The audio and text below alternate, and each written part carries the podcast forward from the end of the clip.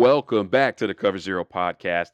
We are here tonight with the AFC South, continuing our division previews for 2023. I'm your host, J Rob. Tonight, I am joined by the funniest member of the Cover Zero podcast, Court Day. My brother, how you doing? I'm doing good, man. How you doing? I'm doing good, doing good.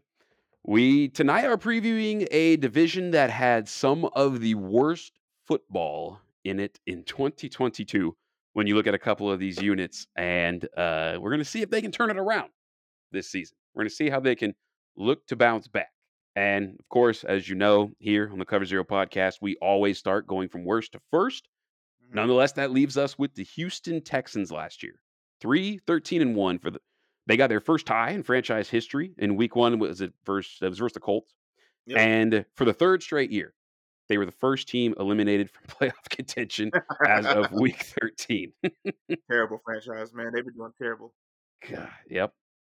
Yeah, yep. And well, they had the first pick. I don't know if you remember this part. This was kind of hilarious when I was going Yeah. back and looking at what their season was like. You remember when they Mhm. had the first pick? Oh, I do. I do. Remember how they won that game? yep. He went out there and won the game because he knew he was going to get fired. So he did it to spite the GM and spite the organization. And who got the number one overall pick? His former team in the Bears. The former team in the Bears, right? Basically, the only scenario for everyone that doesn't remember, the only scenario was that Houston would have the number one pick unless they won and the Bears lost. The Bears that day, led by Nathan Peterman, were Mhm. playing against the Vikings, right? Vikings had a very good season, et cetera, et cetera, all that. Anyway, the games kicked off at the same time. Everybody has smartphones now, right? Yep. Everybody has smartphones. So you could see what the score was. They were getting clobbered 29 to 13 in the fourth quarter with three and a half left to go. Davis Mills, then in the same game here that Houston was playing against the Colts, who we will get to soon, he takes a sack with like two minutes left to go. It's fourth and 20 from their own like 30. And this dude throws a, a pop fly into the end zone, and Jordan Akins catches it. Then they can either, you know, they decide, oh, no, we're not going to kick the extra point. We're going to go for the win. Yep. Lovie goes for two. and Jordan Akins catches that, and they win. Yeah. He was fired less than three hours after the game. Yep. Mhm. And I know, I know some Texans fans like it because, hey, Jack, at least Jack Easterby's gone. So that's the part. Oh yeah, yeah. Dude who was who was running this whole organization, he was just like a uh, the the chapel man or something, just like the preacher. Yeah. Got the owner's ear though. And he Mhm. ran everybody out there and fired everybody. So yeah. hmm Uh, before, like, looking at the stats, I mean, we all know this team was not good. I mean, do you have anything to say on the 2022 Texans that like jumps out to you or comes to mind? Dameon Pierce is about it. There you go. Damian, Dameon Pierce is the only guy I had him in fantasy. But then also he ran hard. Uh, I think it was like a fourth round pick out of Florida. Was probably the best, uh, best guy out there on that team, especially on that offense when they really had nobody. Uh, Larry the tackle, yeah. Tu- yeah. I mean, like weapons No, wise, you know, players, right? Yeah, yeah, yeah, skill you're right. players, yeah. Larry Tunsil, of course, and he reworked and signed a brand new deal, makes him the highest tackle, highest paid tackle again. The dude just keep Mhm. eating, bite off the same apple. Uh, that's about it. And this O line didn't look as bad as it did the previous years, you know. Um, other than that, man, that parts that's of it did. I think they found another tackle to go with Tunsil, but yeah, I hear what you're saying. Like now they got some tackles now. yeah. Yeah, Yeah, they got some tackles. Yeah. This team last year, I mean, second fewest points per game, Mm-hmm. Second to last in yards per game. I mean, passing yards, they were 25th. Rush yards per game, they were 31st. Rush yards per game, they or per carry, they were also 31st. Mhm. Right. Third down conversion rate, they were 31st. Scoring rate, they were 30th. I mean, do you see a trend here? Oh yeah, Yeah. Nothing. I mean, if there was a if if there was, I guess, like I don't know, something you can maybe think about is that like this team got a lot of turnovers last year. If you want to be on the positive note, Mhm. about one and a half a game, that was tied for the fifth most in the league last year. So they had some luck there. Whether or not that's going to repeat, we will, you know, it remains, remains to be seen. But pressure rate was in the 20s. They were 18th in sacks and second most missed tackles in the NFL last season. As we look at their staff, newly hired head coach DeMeco Ryans. You like this hire, correct? I like the hire of DeMeco Ryans. I don't like the fact he took the job with the Houston Texans because of all this a breath talent they have on this team. So yeah, and the organization more than that. So you don't think he should have took it? No, I don't. Why is that? Well, I mean, because you know, let's okay, third black head coach in three years. Um, they've been firing the last two. I don't know if he he got he, he signed a big year. I think it was like six years, like seventy million or sixty eight million. I would have waited and tried to take a different job, but because this was the team he played for, the team he was drafted to, um, he took it from that standpoint. But I would have needed a, a lot of assurances from this uh, organization, and then also too, you're coming in from a great team and the 49ers and taking over one of the worst teams in the NFL. So Uh, that's uh, why. yeah, I mean, yeah, usually kind of how it goes for a head coach, though, right? I mean, Usually for a black head coach too. I mean, I mean, not all head coaches are taking over bad teams. You know. Not all, but Yeah. I would say most are taking over. Te- my thing, like, like we were talking about, Easterby's gone. Caserio's here early in his tenure, and yes, he Yeah. has fired the previous two. Yeah. He did. He was the part of that, the the the brain trust that I could say who did that. But I think DeMeco, I I, I feel like they're actually investing in him. I, I feel maybe that could just be my assumption of optimism, but I, I definitely feel like they they're investing in him, and I think he's he's worthy of being there. Everywhere he's went, he's just been respected, and it's not that we don't respect him. It's just I think that that's also perceived in front offices throughout the league. Yeah, yeah, I definitely respect him, and it's, but it's one For of those sure, yeah. respects. Oh like, yeah, for it's sure. one of those like, damn man, I don't want you to go to such a terrible situation to start off with. You know, I wish wish there was more talent on this team, or like, like let's say they just missed the playoffs and the coach needed to make the playoffs to uh, get in, but he didn't, so he got fired, kind of a thing. But there's like, there's talent here, there's talent here, you know, kind of things. They just need to be able to get over the hump into the playoffs. Not Right. This is at the bottom. You're at the bottom of the division. You went. You won three games. You, it should have been two. You know, and your first head coach, and your first head coaching job. Maybe only one when they tied the Colts Exactly. like- because the Texans played for the tie. Lovie played for the tie, so Exactly. maybe only one. I don't know. so okay. So so so why would I want to take over a one and sixteen team? You know, like it's my first go. Okay, like all right. Like, like they got they got a lot coming in. They got a lot change. I mean, I, I hear you, but I feel like th- this just They gonna felt need a lot. And I feel like that's why also I, I feel like Caserio's not going to get to the point to where he's going to just fire another guy. He's going to start to try to build something. The way they invested, they got rid of Deshaun Watson. They really tooled up in the draft this year, which we'll get to Yeah. soon. But before we do that, look at the rest the rest of the coaching staff. Bobby Slowik in his first year, offensive coordinator coming over from the Niners as well. He was a Shanahan guy, while Mike McDaniel in 2021 was coordinating a lot of the run game along with Kyle. Slowik was the guy who was on like his, you know, his, his on his shoulder in the passing game. So Okay. yeah, be be be cool to see uh, what he can do. Uh, passing game coordinator Ben McDaniel's in his second year on the squad. He is the little brother of Josh McDaniels. Yeah. Coaching game or coaching the passing game. He's coached wide receivers. He's been offensive coordinator. He's coached quarterbacks. Been doing it in the NFL since 09. Uh, senior offensive assistant. Assistant. I really wanted to highlight this man, Bill Lazor. Mhm. 25 years of offensive experience. Are, are you familiar with him at all? Yeah, I am. I remember him. I, I remember the name specifically. I think didn't he coach in Cincinnati for a bit or Mhm, something like that? Yeah. So yeah, that's exactly who I remember him from. I remember it wasn't under like the Carson Palmer years, but also kind of a little bit of, or, or was it the uh, Andy Dalton years? Dalton years, yeah. Dalton years. Yeah. So I remember him from that.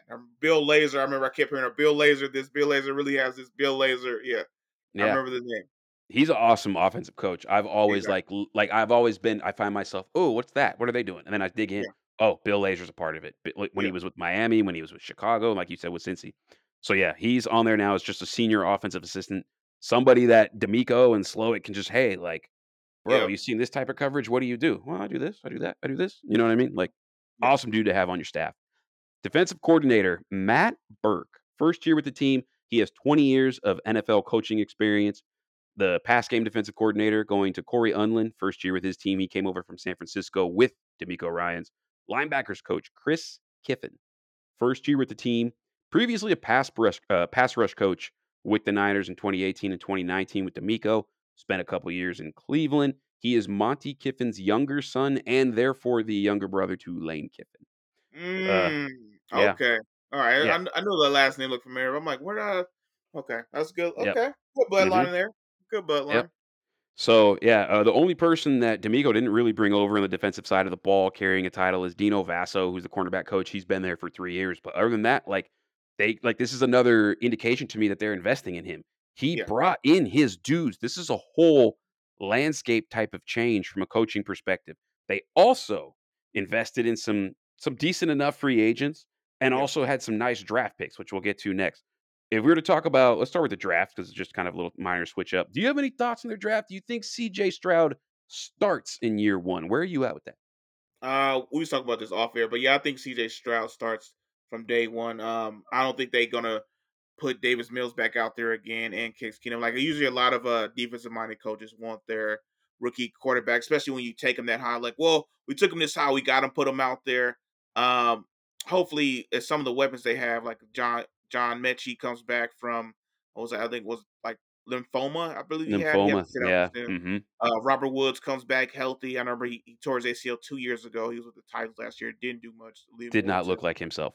yeah, at all. So maybe he'll re- return to form. Uh, Noah Brown from the from the Cowboys, I know is uh, Tank Dell, Nico Collins, uh, Dalton Schultz, which was super interesting that they picked him up. Uh, he came over in free agency, and he didn't even come over for much. I think it sounds like seven point five million or something like that. Seemed like he just wanted to hmm stay, uh, stay in Texas. You know, get that free free tax. You know, on it. Um, This is a good pickup, man. That Dalton Schultz pickup yeah. is a good pickup. Like, If he can stay healthy, definitely, yeah. Yeah, That's his like he problem. he is a he is a quarterback's friend as a tight yeah, end. Like you know the, the old adage of a quarterback's best friend is a tight end. I think but the yeah, yep, quarterback's best friend is a good tight end, and that's what exactly. Dalton Schultz is. Yeah, Yeah. definitely.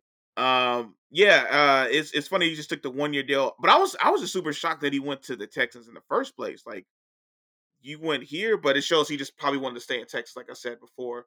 Um, and I'm just seven and a half. I thought he would have resigned with Dallas for that same amount, but hey, who knows? Um, looking at their draft, or do you want to get in the off season? Oh, you, keep going. You can keep going. I mean, like yeah, you were mentioning guys that that they added, but yeah, keep yeah, going. Like you can go into the draft too. Like we had asked about, I'd asked about it a little bit earlier, and you yeah, had said that you defensive coaches prefer to start the first rounder. There is some credence to that. I, I definitely see like that, like that that train of thought. We've seen it play out before that way in the NFL. Do you think they like if you were the coach, would you start CJ Stroud? Initially I would have to see training camp, but probably not immediately, just because I want to see like uh they don't have like a lot of veteran. Well, Robert Woods is there, but he's not the same. So I want to see how the receiving core is looking like and how this hmm offensive line comes together, especially Dameon Pierce coming into a second year. And Usually, I want my uh quarterbacks to succeed immediately, so I would let I would have CJ Stroud like, hey, you you going to let's compete kind of, but also kind of like leaning towards you might be the number two for the first few weeks coming in just to hmm see how this offense like forms, and you got like a brand new offense coordinator as well. So I don't want. also, this is the Houston Texans who threw David Carr to the Wolves, and he got sacked seventy six times Right, but I don't think we're looking at that. I don't think we're Yeah, looking at a line like like that. but I'm like, if if I'm the organization, I'm like, hey, last time we took a guy number one overall, we didn't handle him with kid gloves, and he got the football knocked out of him. So I will look at it from that point because, like I was, I don't think that's the same pick. scenario. I don't, but I would just like I wouldn't start him immediately, but I would look heavily into the preseason to see how he does, and also with Okay. three preseason three preseason game three preseason games versus four, I'm just like, hmm, let me see how this goes. But I always give it towards the veteran just so he can get knocked up. I mean, not knocked up. He can get knocked out or get beat up before I let my uh, That's what happens when you don't have protection. You get knocked up. Exactly. You, hey, that's what happens, man. Literally, you get knocked up when you don't have protection. I know. I mean, I mm. know Larry Tunsil was there just resigned, but you know, not everybody protecting him, protecting CJ Stroud out there. He might get knocked up. Yeah. Okay. Well, I I would definitely. I would. I mean, that we were talking about this. My I don't have a blanket statement over starting quarterbacks that are rookies or Yeah, benching quarterbacks that are rookies. You have to assess what you have in training camp, and like you were yeah, saying, assess them in preseason. And I definitely think this this staff is smart enough not to just throw him out there if it's not going to be like feasible. Like when the Dolphins threw Tua out there behind that terrible offensive line, that was a mistake. yeah. Like like, it's not that Tua wasn't, like, ready and they wanted to give him reps, like, obviously, we saw last year, Tua healthy with just a not terrible offensive line, which is what they were last year, and, of course, dangerous, crazy weapons and a dope coach, he can do a lot. But I think with Stroud this year, you know, we'll see how I but I think once we get to week 1, I think he's gonna be the guy under center. I would be surprised if that's not the case. I would. Overall, with their ads, uh, you had mentioned some good ones. The other ones I wanna highlight, Jimmy Ward coming over, the safety from the Niners. DeMeco brought his guy, 47% uh, snaps last year for that squad. Uh, he's dealt with injuries at times as a Niner fan. A lot of the a lot of the Niner gang knows that, but he has some versatility in the fact that he can play nickel, he can play safety, and he'll also be a person that can like help with the learning curve for a lot of the new dudes that are on this defense, Mhm. the Devin Singletaries and the Jalen Pitres and the guys like that. So that's that's really going to help out there. If we look even further to the offensive line, I think bringing in Shaq Mason, the right guard from Tampa, huge, Yeah. Yeah. huge, bro. Yeah, That addition, like I can't I can't stress that enough because we I, I think their tackles are set. Tytus Howard on the right side, Tunsil on the left is elite. Like, let's go. Uh, also brought in Corey Littleton, Denzel Perryman to kind of pair Christian Kirksey, a, a set of veteran linebackers that are at least smart, if nothing else, Yeah. and and should be able to plug in and not you know have as many leaks as maybe the unit did before. Offensively, uh, or not offensively, but the people they lost, people that are gone. Ogbo Okoronkwo is kind of the only one, apart from Brandin Cooks, that I'm I'm looking at. Really, he's an edge player that went to Cleveland. He was a nice rotational rusher, and they definitely need pass rush help. And we'll see if Will Anderson, who they selected in the first round out of Alabama, can go ahead and replace that. But I I, think he was an awesome prospect. We had talked about him before, Mhm. and and him next to Jerry Hughes. I mean, that's kind of something to work with. Yeah, So it is. that's kind of something to work with. Uh, they also drafted Tank Dell, wide receiver out of Houston, who you mentioned. They got Juice Scruggs at the center out of Penn State. And before we move to our expectations of this team this year, I gotta I gotta highlight something that kind of jumped out to me. Okay. So they traded Brandin Cooks, Mhm. right, to Dallas. And with that move, Brandin Cooks ties Eric Dickerson as the most traded player in the history of the league. Those are two totally different personalities in Brandin Cooks and Eric Dickerson, but that Right. definitely says something about Brandin Cooks being traded this much. And I don't even know why he's a solid Right, like player. just plug this guy in for like Yeah, he was in his prime, like a thousand, and now like 850, 900, 950. Like, you want him to be a Z? Cool. You want to get some yak? Cool. You want to go deep? Cool. You want to be like, he's he's just a, like, no team gets this dude on their receiving corner. He's like, damn, why do we get Brandin Cooks? Exactly. Anyway, anyway, um, Texans uh, for this year, what are your expectations for this squad as they go ahead and turn the tide over to this regime, this group of people as they are rebuilding? Man, I'm thinking maybe probably four wins, man. I'm not confident in this team at all. Four wins. Vegas has them at six and a half. Yeah, that's too high. Okay. and, I, and I love uh and I and I love uh DeMeco Ryan. So I, I even have his Philadelphia Eagles jersey too. Like this is one of a guy who I really like too. But it's just this team. There's a they leave a lot to be more to a lot to be desired, and this is still year one of this rebuild that they have to go through. But sounds like they've been rebuilding for like the last three years basically. But um, I feel like DeMeco will get this team right. Um, and he has to acquire more talent. I'm gonna see af- after this year and going into next year, all season moves in the draft.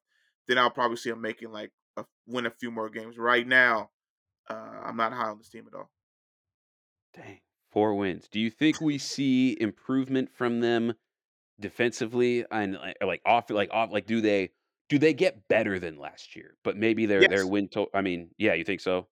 I think they get better than last year. I think definitely, and this defense probably plays better than last year as well. We still have to see how the how the running game gets better in the O line. I mean, like you said, last year they, they had a bunch of turnovers. Uh, they have Derek Stingley over there at at, at corner. Uh, Jimmy Ward coming in to really try to set the tone, uh, being like a hard hitter. But it's still um, receiving wise. I want to see how it is, and you're going to bring in a Right. rookie, That's Stroud. He's going to he's going to be struggling too, so it's going to he's going to make mistakes. So then that's why I'm like, okay, it's just a lot going on that I'm not especially like thinking a lot of wins will happen. You know, Okay. All right. Uh, for me, I'll, I'll start on the defensive side of the ball. Um, DeMeco, his his coverage appetite last year, primarily cover two team. Well, I'd say yeah, he ran. He was cover three, cover two, the two of the three most coverages that he he ran. So last year he was 12th in cover two, eighth in cover three, 11th in quarters. The Texans last year under Lovie, we all know that Lovie just loves himself some cover two. So they'll be well versed in that. But I think DeMeco is going to bring some diversity that'll at least help this group take another leap. And be able to help them help them make a jump. I like this secondary. I do. I do. I, this is a good mix of young players and veterans. I see depth there. I see options as far as when it comes to, oh, okay, uh, who do I want to play on the slot? I could play Jalen Pitre there, but honestly, I'd probably play him at safety with who's on this roster since Jonathan Owens left. I could play Tavierre Thomas. I could play Desmond King. Like you, you've got options there, and you've got young ones, veterans. You know, like I was saying earlier. And then if someone goes down on the outside, Steven Nelson has been a starter for the last eight nine years in the league, and has just never he's never been horrible. He hasn't Yeah. been great, but like Yeah. he's been starting level corner. Like that, you could say he's he's he's average, right? He played, he And- played for my Eagles two years ago. So yeah. Yeah, like he, he's an like he's not a liability. That's kind of what you can only ask for corners nowadays. Just don't be a liability. Don't be asked. Yeah. Steven Nelson is definitely out there. yeah, yeah. Steven Nelson is definitely not asked, like for sure. Right? He's he's out of Oregon State. I remember him. And but he's now like just a depth piece, a backup guy, or someone to compete with if Shaq Griffin, who they acquired from the Jags, doesn't work out. Like, or he, if he gets hurt, like he recently did last year with Jacksonville. So I mean, there's a lot of different ways you can go in this secondary. And someone like DeMeco to come in and really like push these guys to the right direction. I'm here for it, bro. I, I really am. You pair Will Anderson with Jerry Hughes, bro. I, I looked this up. How many seasons right now do you think? What what year in the league is this for Jerry Hughes? If you had to guess, I'm gonna say probably like 14th. He's around. He was around. did you did you research it? Did you research it? Because you're exactly. I did right. not. I did not. I did not. you, you, bro, nail on the head. Fourteenth He- season. He's been around since the Peyton Manning years, man. And I Bruh. just I threw it out there because I was like, I know it's probably more than 10. It's not 11. I'm just going with 14. Fourteenth season, bro. Like just and still productive. Yeah. You can still Like, give he you probably five and a half to eight sacks. Last year he got nine. Exactly. like, come on. he was 19th among edge rushers last year in, in in pressures, right? He was top five in QB hurries last year at like 35 mm-hmm. years old, right? Yeah. Like 14th in pass rush win rate. Like Jerry Hughes is a like he's just over there being a good edge rusher. That's all. But because he's on the Texans, most people miss him. Now you Yep. pair Will Anderson with him. You pair someone like DeMeco and kind of what they got going on over there. Again, man, I'm like I'm here for that. So there, there's reasons to be excited about this defense. Let's see if they can put it together. Offensively, I do think the reason also why you kind of want why I would start CJ Stroud again, provided he looks what we expect him to, is that he brings mobility to a position last year or that currently didn't have any with Davis Mills. He didn't have any. And if we're going to talk about like offensive line inefficiencies that are definitely there at a couple of positions, I want a guy who can at least use his legs to evade those things and maybe negate some of those downturns. And I think Stroud is definitely the dude on the team to do that. And there's a lot of things that we've seen him do well so far. So I think he starts week one. I think it'll pan out. Dameon Pierce, you mentioned him, man. You had him in fam- fantasy football last season. That dude's a stud. That Yeah. dude's a beast. Fifth in missed tackles force last year, eighth in yards after contact per rush. And you also mentioned the wide receiver core. And that unit is they don't they need a true number one. Yeah. And they don't have that. Yep. Like, I mean, we I think this year is a test to see if maybe Nico Collins can actually be a number two, you know, disguised as a number one this year, kind of with what they have. Yeah. Schultz will be a nice little blanket if he can stay healthy, like you said. But between Tank Dell and John Metchie, those are small guys that we haven't seen anything from who we both liked as college prospects to a degree. So that'll be nice to check out. But uh, Laremy Tunsil is elite on that left side. And uh, Juice Scruggs is the addition to the offensive line this year who was not there last year. He was uh, one of the draft picks that they had. I want to say he went to, was it Penn State that he went to last year? I think so. Yeah, I think so. Yeah, or Ohio State. Oh, this is bad podcasting. Don't know where he even went. I do. I will not lose. Juice, Penn State. There we go. Pick 62 in the second round. I didn't have that high of a grade on him. Now I remember. Yeah. And but he's going to likely be starting at that spot. The one area though that, that I mentioned earlier on that offensive line though that's kind of, you know, sieve like Kenyon Green last year. He struggled, the rookie. I liked him as a prospect. We'll see if he can turn it around in his Yeah. second season. But that guy allowed the seventh most pressures of any lineman in the NFL. And there were 110, 109 dudes who played more snaps than him on the offensive line. And he was still that high in pressures allowed. So I got this team at six wins. All right. Got him at six. Six to that six, seven range. If I had to pick one number between six and seven, I know the Vegas line is at six and a half. I'm going under by a half a game. Uh, yeah, six wins for this team. I think we see some things start to turn around, and as then they get to their next season under DeMeco, we see a little bit of a turnaround start to occur. The Colts, then, in that case, what did you think of this team last year? Where were you at on the uh, the Colts in 2022? I mean, well, if I take a quick uh, refresher back to last year when we did the uh, Here broke down the AFC South, I believe that uh, this team wouldn't do too well because I wasn't sold on Matt Ryan, but I was uh, Jay and Jay and, and, and you, man. eh, Yeah, Jordan, y'all was giving me a hard time. Said, nah, man, the left tackle situation's good, and you know Michael Pittman had 1,100 yards, and I was like, yeah, I'm not sold. I'm not sold. Alex Pierce was a nice pickup, but I was like, still, I was like, I feel like this is gonna be a very Jonathan Taylor team again. Even though I loved Carson Wentz and stuff like that, I was still like, I don't know. It it it, it still left me a lot more to be desired because I was like, I know he could turn the ball over and stuff. And then He I sure remember I already heard He before sure that uh yeah, I was like he and he turned yeah, so or no, my yeah, so Matt Ryan. Matt Ryan was quarterback last year. And I remember I was just like uh I thought Matt Ryan was cooked. Thought he was cooked. Oh, you remember because we talked about this. I said Carson Wentz had a better arm, had, was I better, had a better it. arm Yeah, than Matt de- Ryan. and I, Huh? I had to. I remember I had to define it as Yeah. like I was like one Yeah. has a pow- more powerful and one has more Yeah. accurate. And you guys were like, Yeah. yeah, Yeah, you yeah. disagreed and then you agreed. Yeah. It was like one has a better arm, the younger arm, but Matt Ryan's more accurate. But I'm like, at this point, how good is his accuracy if I felt like his arm is cooked? And we saw We he was We cooked. did. And then Taylor got hurt, and then pff, they go to they go to their whole offense. Michael Pittman didn't step up as much. Uh, Alex still. I feel uh, like th- they were just limited by how bad Matt Ryan was. Yeah, And that yeah. line took a step back, and there was no was running game. step back. Yeah, everything but no, bad. I I was on it even more than Jay. I lost a bet to Jay on the Colts last year. Oh, snap for real. That's how bad I. That's how bad my assumption of this team was. I thought this Colts team. I want to say I picked them to win the division. Yeah. I remember I had the Jags second. Ooh. I remember I was the highest on the Jags out of all Yeah. of us, and you guys thought I was crazy. So I got that W. Yeah. But like, oh yeah, I I I, I missed. That was my biggest miss of the year. Was my estimation of the Colts.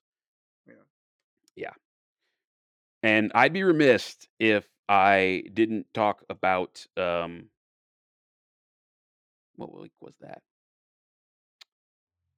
Week Was the week 15. they gave up that 34 lead to the Vikings that that week. Week 15 versus Minnesota.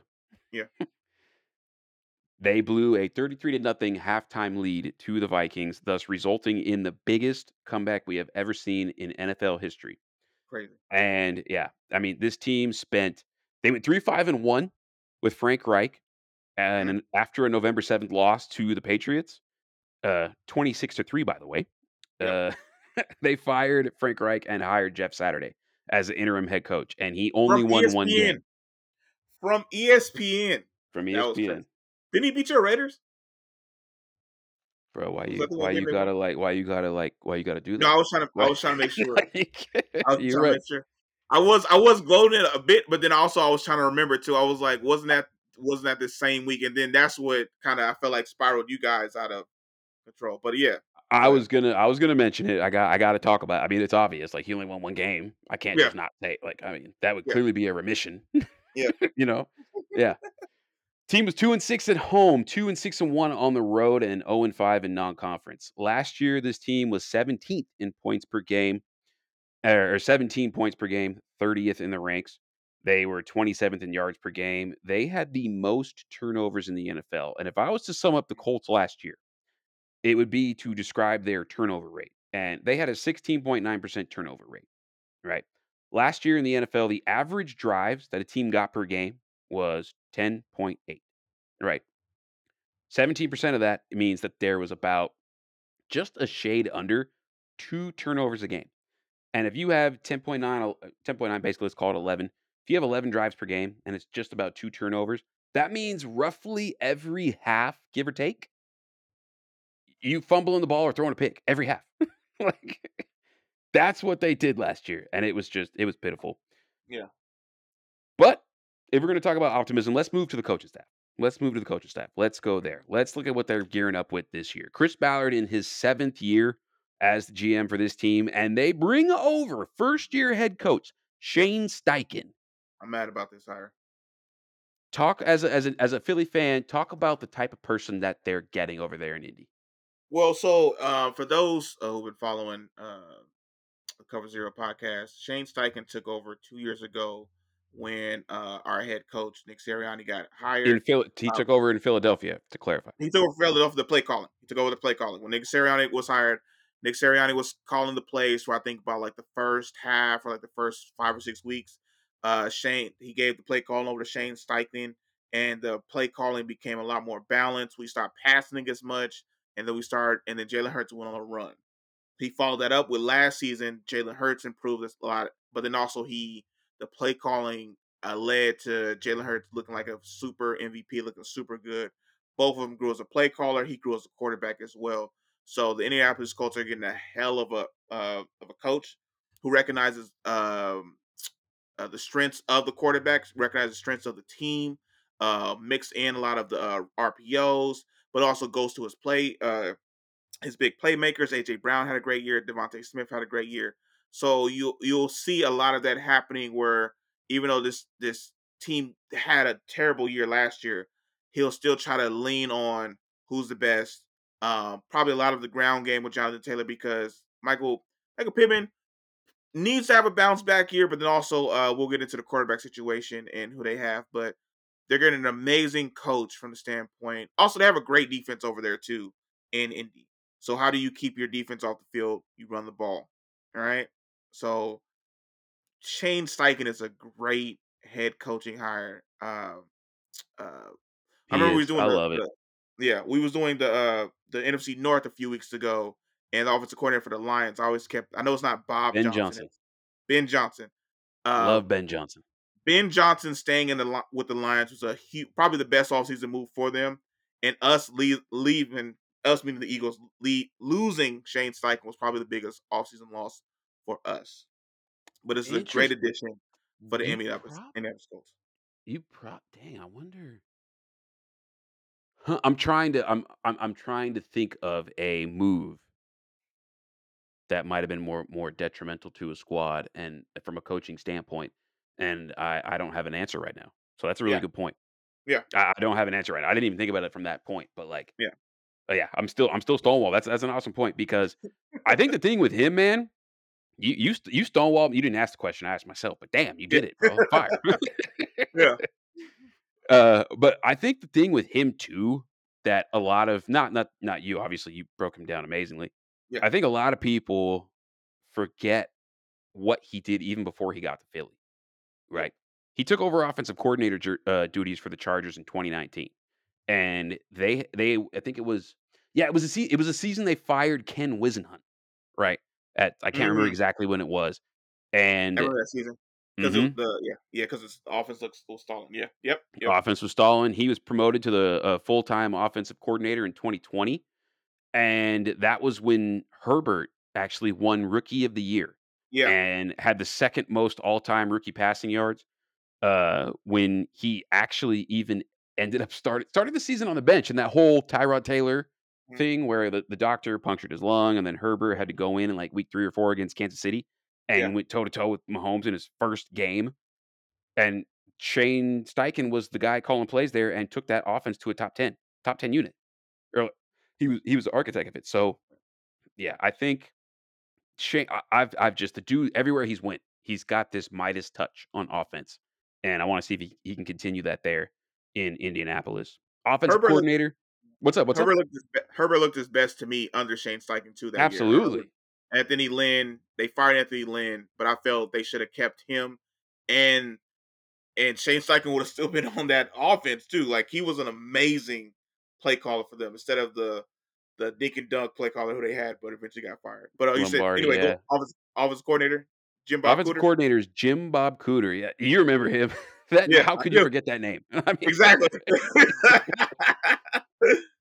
Yeah, Yeah, his, uh, 1st year with the squad, been an NFL coach since 2009, quarterback coach, offensive coordinator, offensive consultant, running back coach.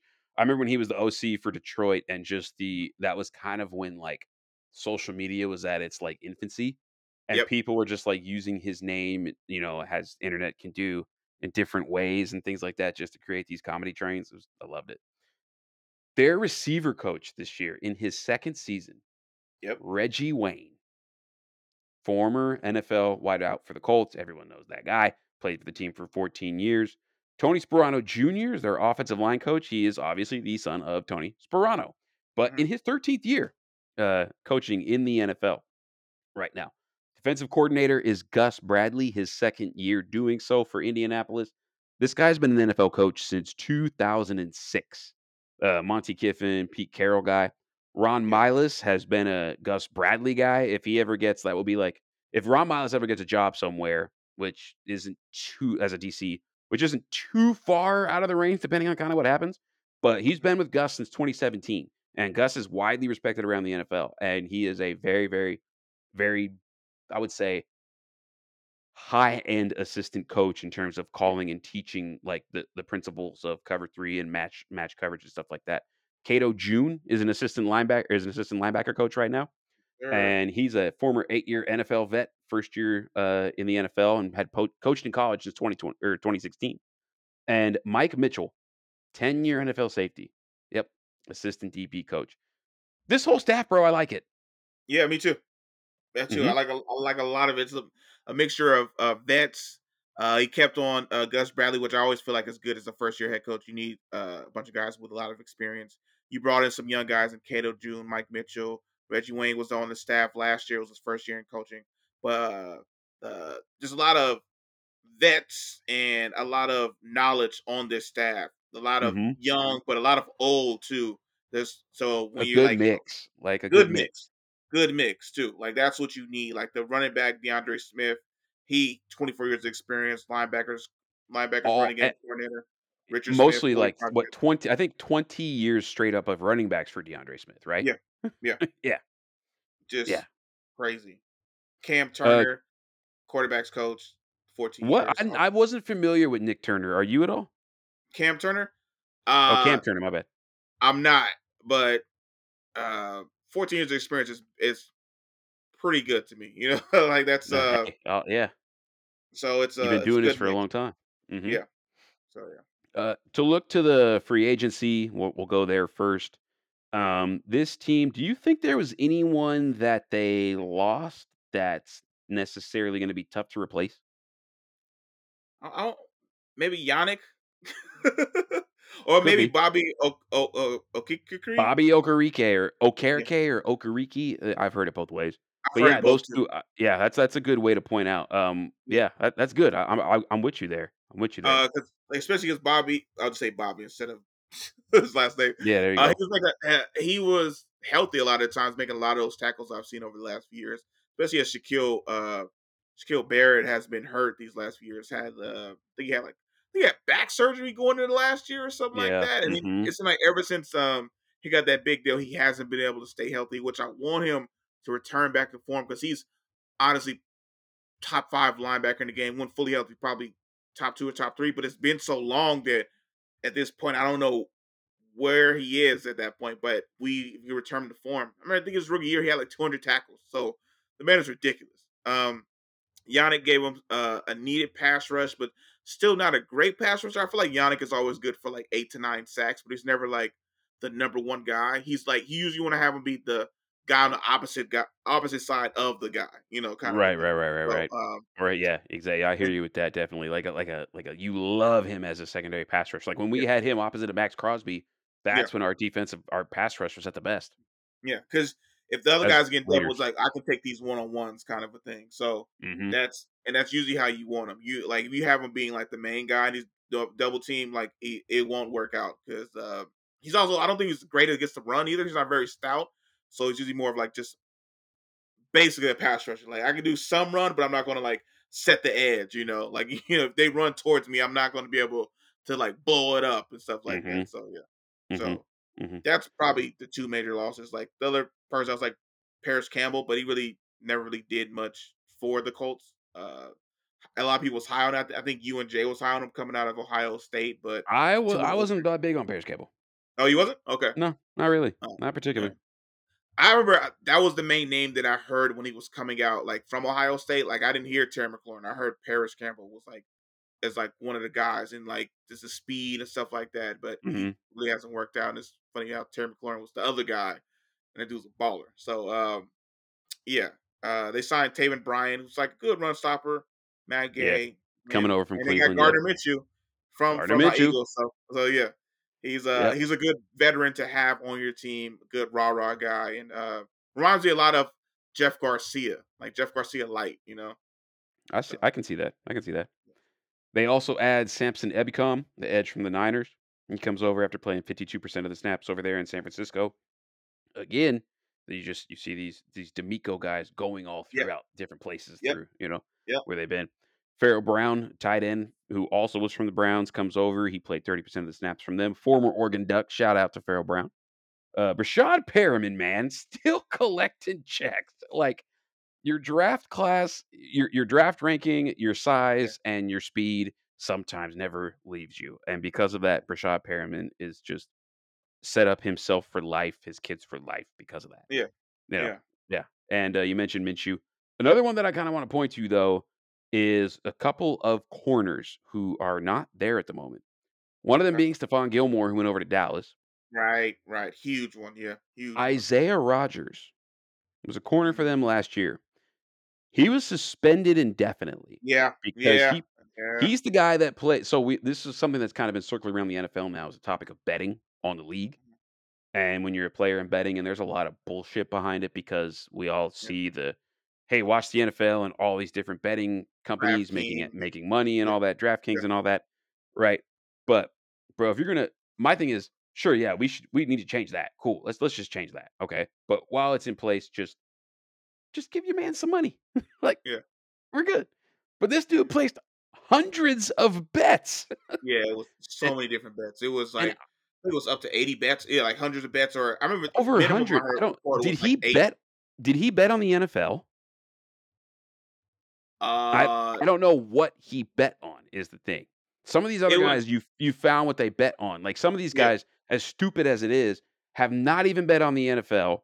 They they aren't betting on NFL anything, and then they're also Yeah. betting within the within the the laws of the city in which they play. But because Yeah. they were on their phone in the locker room, they was in the facility. Yeah, I mean that that is just insane to me. But Yeah.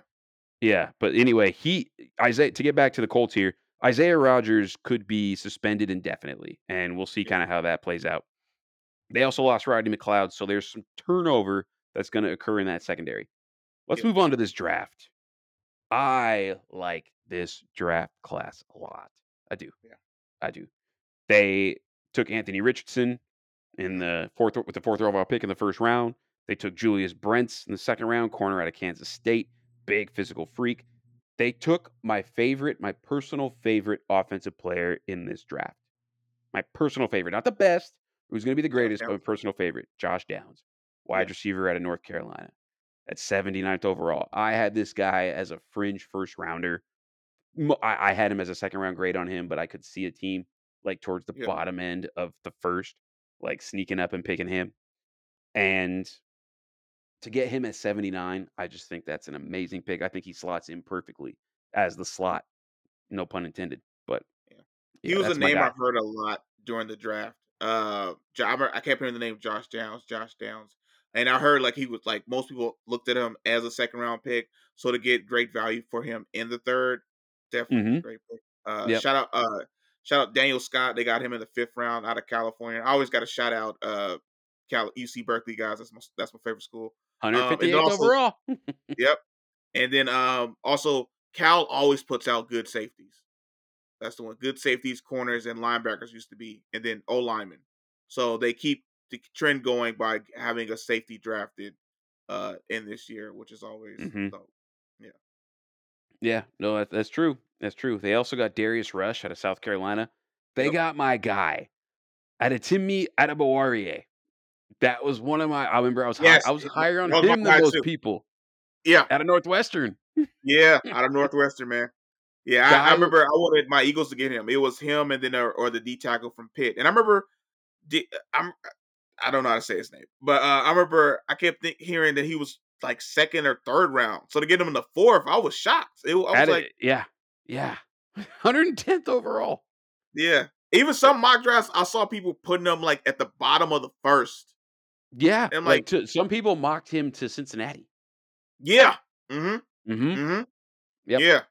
And then I was like, he's still on the board. And I'm looking at my Eagles. Eagles, I know we got two, three guys, but I'm like, maybe we get a smaller dude, like a little like nine technique, you know, like a little a little nine technique next to the Jordan Davises, uh, and other guys, you know. Let's I let's mean, keep he played yeah, he played in the interior. Like he was a three tech yeah, at Northwestern. yeah, And like then would sometimes kick out to like a four or five. That's probably like yep. mhm, but like with his speed and how much ground he covers on like step to step, his explosion, his ferocity off the ball, his like like that's yeah, I got like damn that late in the draft. That surprised me. That that really Yeah, surprised me. it Yeah. surprised me too, man. I was just like, he's still up here because I remember I kept checking in. I'm like, he's still there. He's. I was like, when we picking next? I was like, we, we could get him. We could get him. You know, just Yeah. like load up the D tackle. You know, Andy or shoot, even Andy Reid. I thought he would have drafted him. He used to hmm love drafting D tackles back in Philly. So And yeah, just got like guys with that athletic profile, like, okay, he's not a D tackle, but like look what he can do and let's see what we can yeah. refine him into doing. Right. Uh let's let's go into our season expectations, bro. Um, where do you have the Colts finishing? Uh offensively, defensively, what are your expectations? Uh, offensively, uh, if this old line can come together and Jonathan Taylor can stay healthy all year, I got him winning six games, six seven games. I'm gonna go with six Six and a uh, the over under on Vegas. So you're under? I'm under. I'm gonna go with six because Anthony Richardson, who we, we haven't even mentioned uh, yet, uh, will be starting for this team at some point. And he's a freak of nature, but then also still he needs to improve his footwork. He needs to get better throwing more accurately. Shane Steichen's a great head coach to like help coach that with coach that for him, uh, get him better and stuff. But I know this rookie's gonna hit some um some bumps in the road. And uh, Michael Pittman needs to have a rebound year. I'm not I'm not super high on him. Uh, Pierce out of Cincinnati from last year. Hey man, I just gotta be honest. Hey, I just uh, you you've kept hey, you you you've yeah kept beating the same drum. yeah. Uh, uh, so they all need to bounce back for this team to have some kind of success. But I think this is really just a running team uh, and play great defense. But I don't think they have great talent everywhere. So I got him at six wins. Plus the rookie quarterback, he kind of holds you back. You know, makes mistakes and errors. All right. Okay, six wins. Just un- at least you know you're only a shade under where Vegas has it, so so that's nothing Yeah. crazy. I could definitely see a reality where that's where that is the case. Uh, last year, if we were to look at uh Gus Bradley returns, the defensive coordinator over there, as we previously mentioned, Gus still doing his thing with his Yeah. single high middle field close safety coverages. Right when he was in Seattle, it was when he when that team was in Seattle at its peak, that was cover three or cover one, and you just had to decide which one it was. And last year, he ran single high middle field close safety coverages at sixty five percent.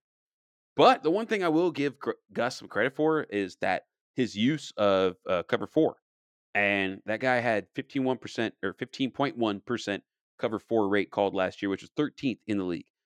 If Gus's go to, he's adding some some too high coverages in there. That shows this guy is also picking from certain parts of modern NFL coverages to adapt and use those in his uh, repertoire. And that that was awesome. I love seeing that. Um, I think though in the secondary, they're mostly running the same things back. And we kind of talked about this a little bit in the free agency part of the show. But now, if we really look at it from what our expectations are, if we look at this defensive unit, no longer is Isaiah Rogers there. Stephon Gilmore went to the Cowboys, right? And now and Rodney McLeod left as well, right? So it's now on the outside when we go into when we're looking at nickel, which we all know that's where the NFL spends most of their time. The outside corners are Julius Brents, the second round pick out of KSU, and Darius Rush, their fourth round pick out of South Carolina.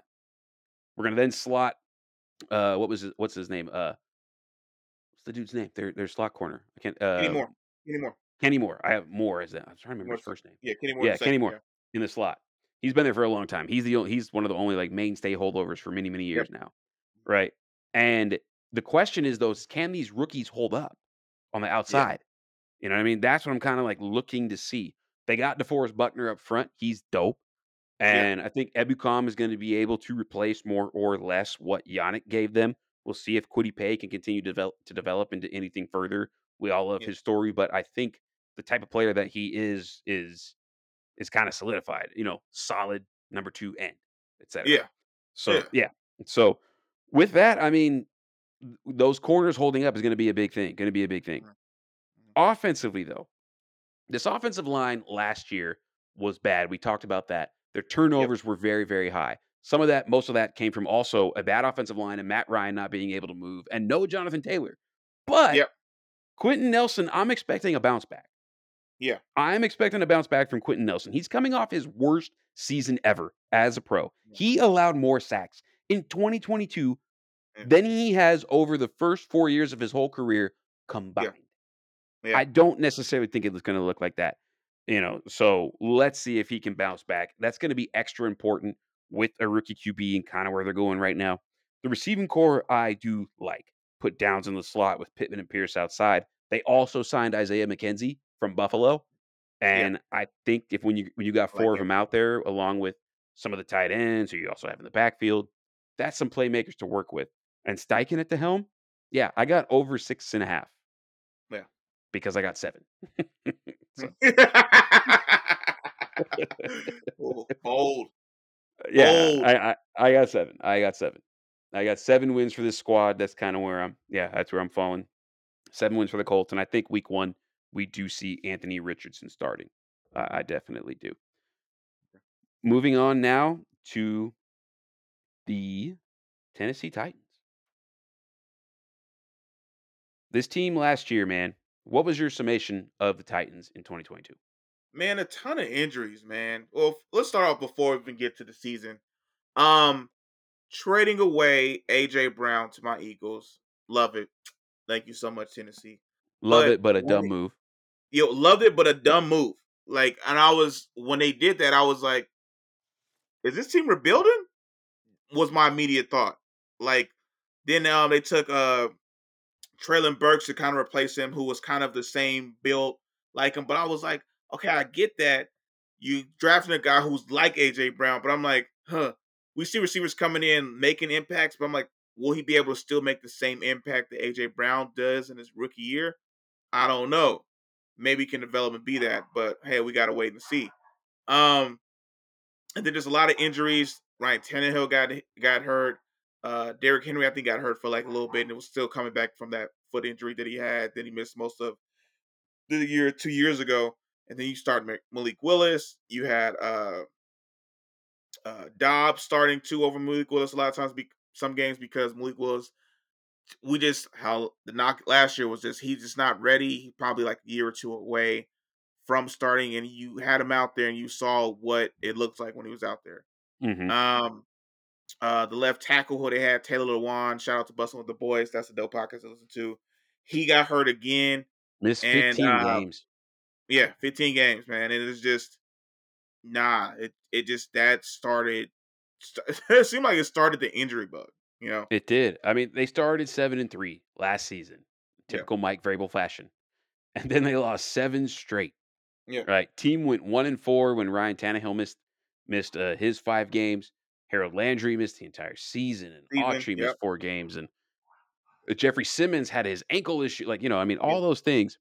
Mhm. You know, and I mean, it, it ended up just being a lackluster season for this Titans team. They kind of got kind of got a ran into a buzzsaw of injuries, and it just derailed everything that we knew this team to be.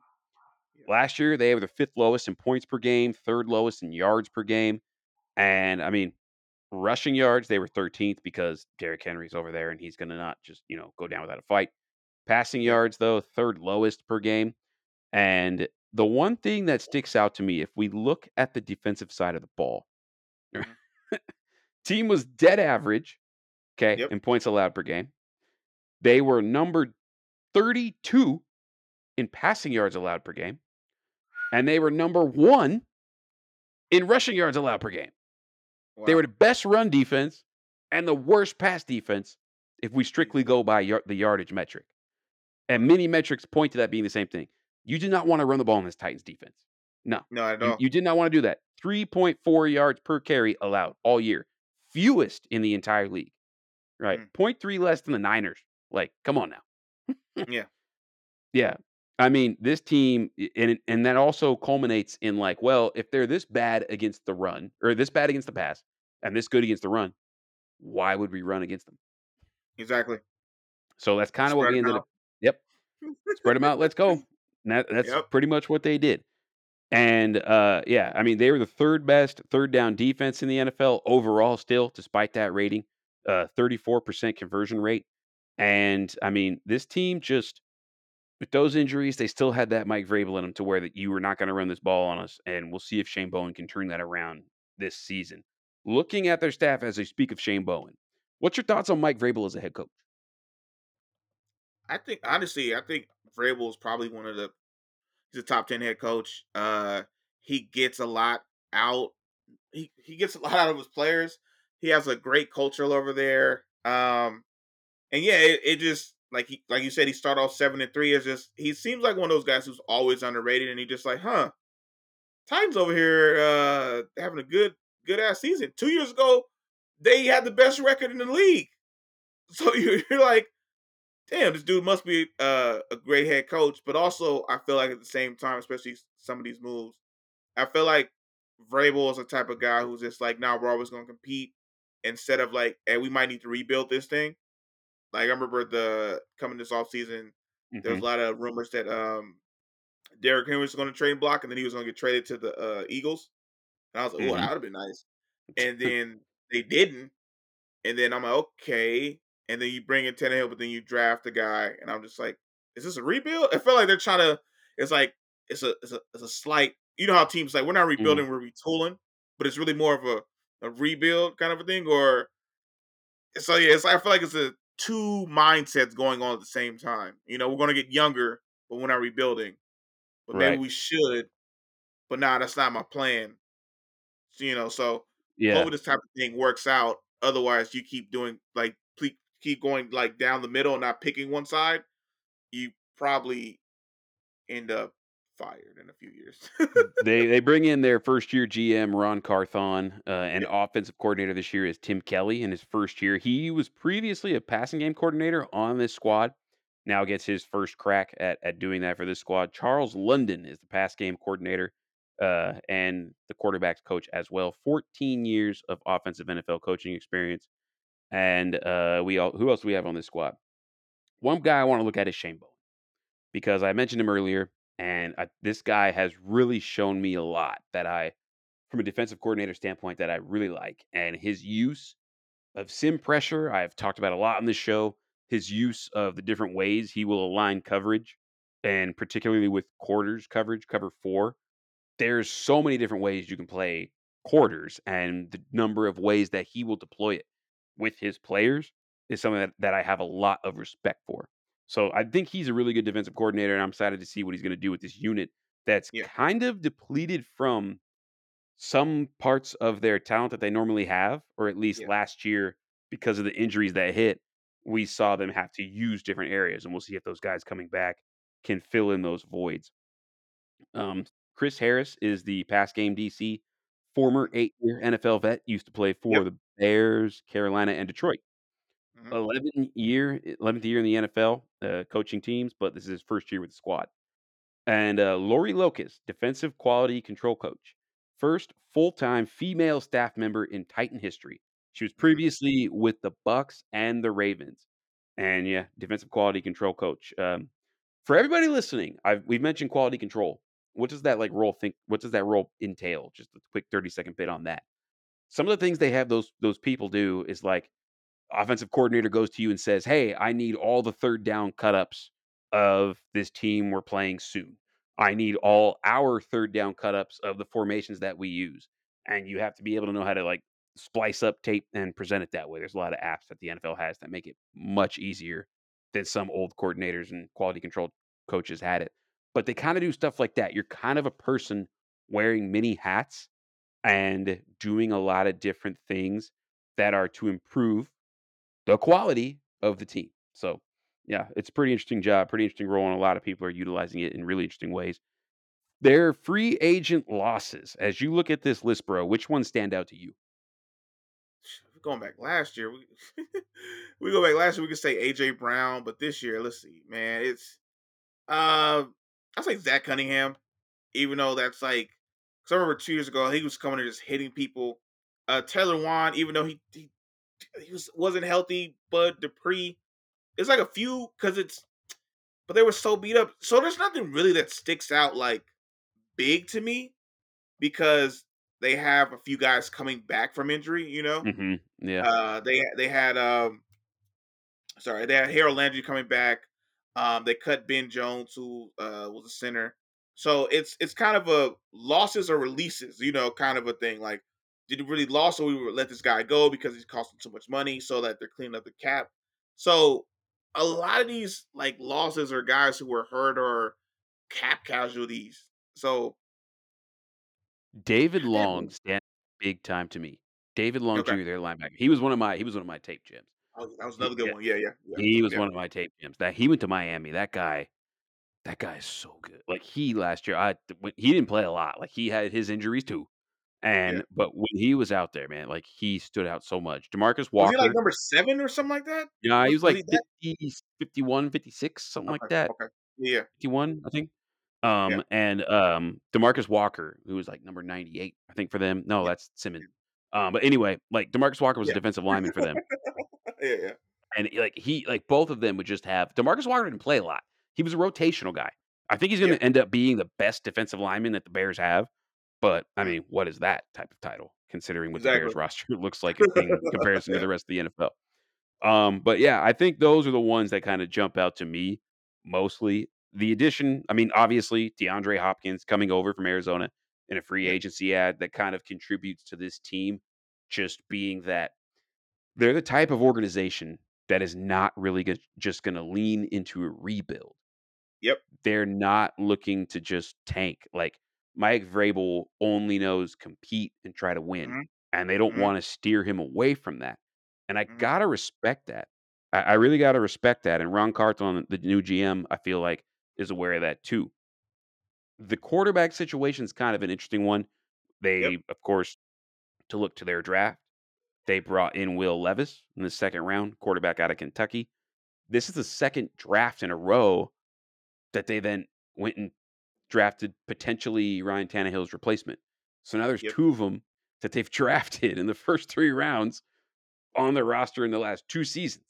So I mean, he's he's gone after this year. I think that writing is on the wall. They brought in uh, defensively Sean Murphy Bunting, cornerback from the from the Bucs. Arden Yep. Key came over from the Yep. Jaguars. Azeez Al-Shaair. I think that's if you're going to replace David Long Jr. I think Azeez Al-Shaair, linebacker from the Niners, is is a nice guy to do that with. So I thought he was gonna go to the Texans. Honestly, I thought he was gonna go down there. What? Uh, I did too. what? Uh, yeah. So yeah, that but that was a huge pickup for them. That's that's a great pickup. hmm hmm Definitely. And then they also, of course, their first round pick, Peter Skoronski. They drafted the, the offensive lineman more likely to play guard than tackle, at least his projection once he gets to the NFL. And Yep. Tyjae Spears, a running back who out of Tulane, I liked a lot. I really liked a lot. To ask you, bro, like what this team last year, they had that collapse before Yep. they had been like in the playoffs. What do we see from them in 2023?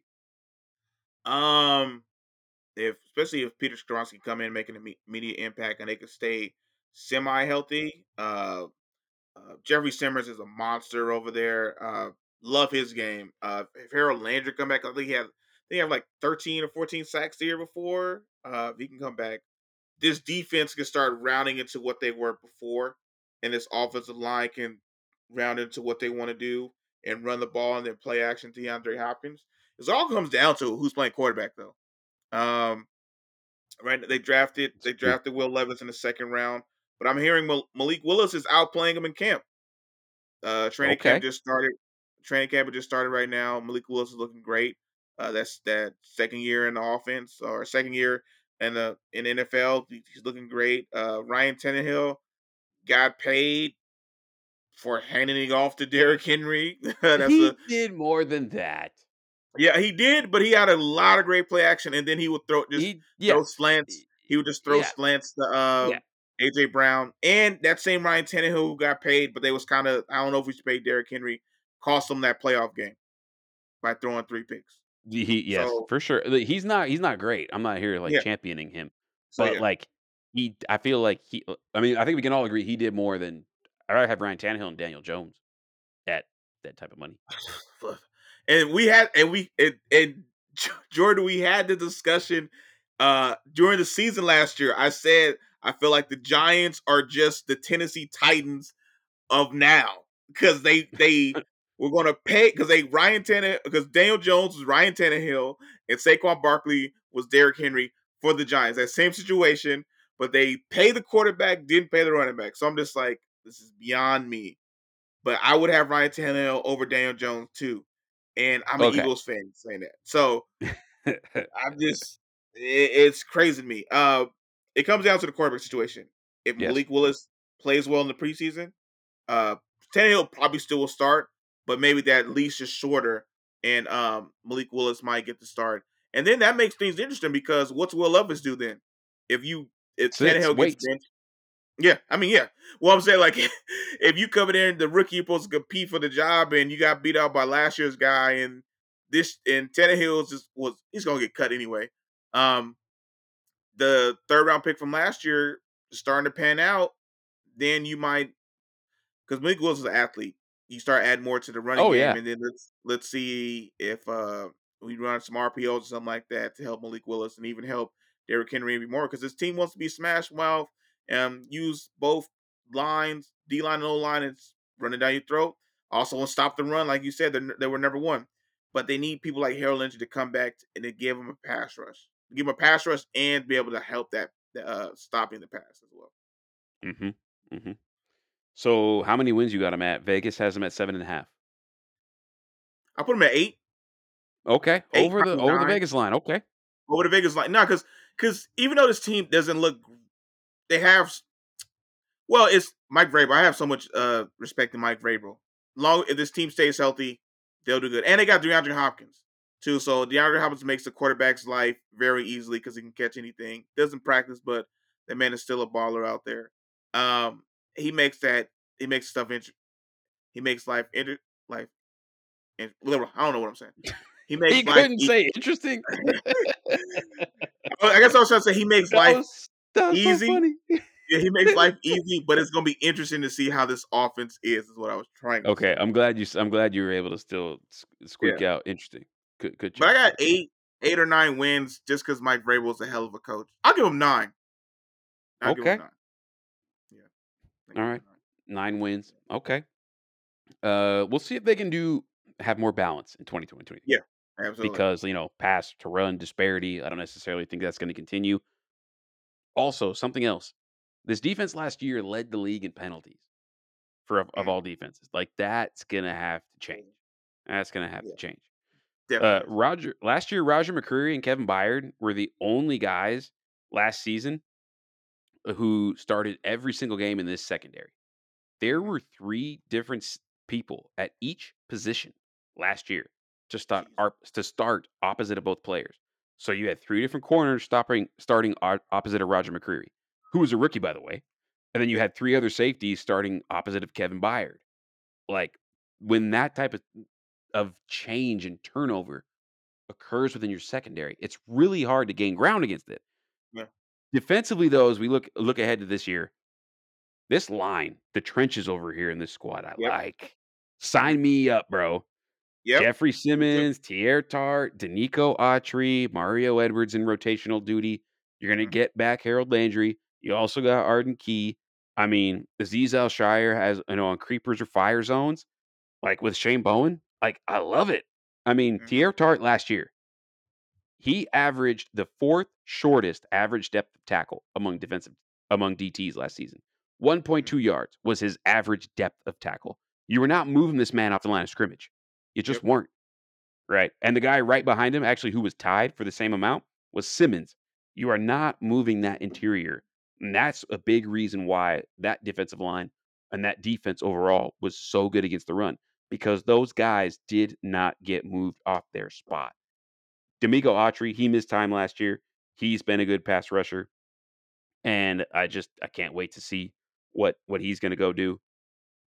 And you bring in Arden Key. He found himself a nice role with the Jags last year as a rotational edge rusher. Yeah. And now you drop him into this unit. Let's Mhm. go. Offensively, um, Tim Kelly is going to be installing the same system that he had when he was with the Texans. Charles London is going to be the passing game coordinator. These guys come from the Bill O'Brien tree, who has lineage dating back to his time as a good coach in Houston. He just wasn't a good GM. We all know that. exactly. Yeah, yeah. Interestingly enough, as I previously talked about earlier, Nicholas Petit-Frere, he was a second year right tackle for the Texans, suspended six games for betting at the Titans facility, wasn't NFL related, et cetera, et cetera. And the reason why I think that's very important, if we look at the on field impact, obviously it, it sucks that this man's life now has changed because of some stupid rule. But if we look at the on on field impact, this O line was trash at pass blocking last year. Yep.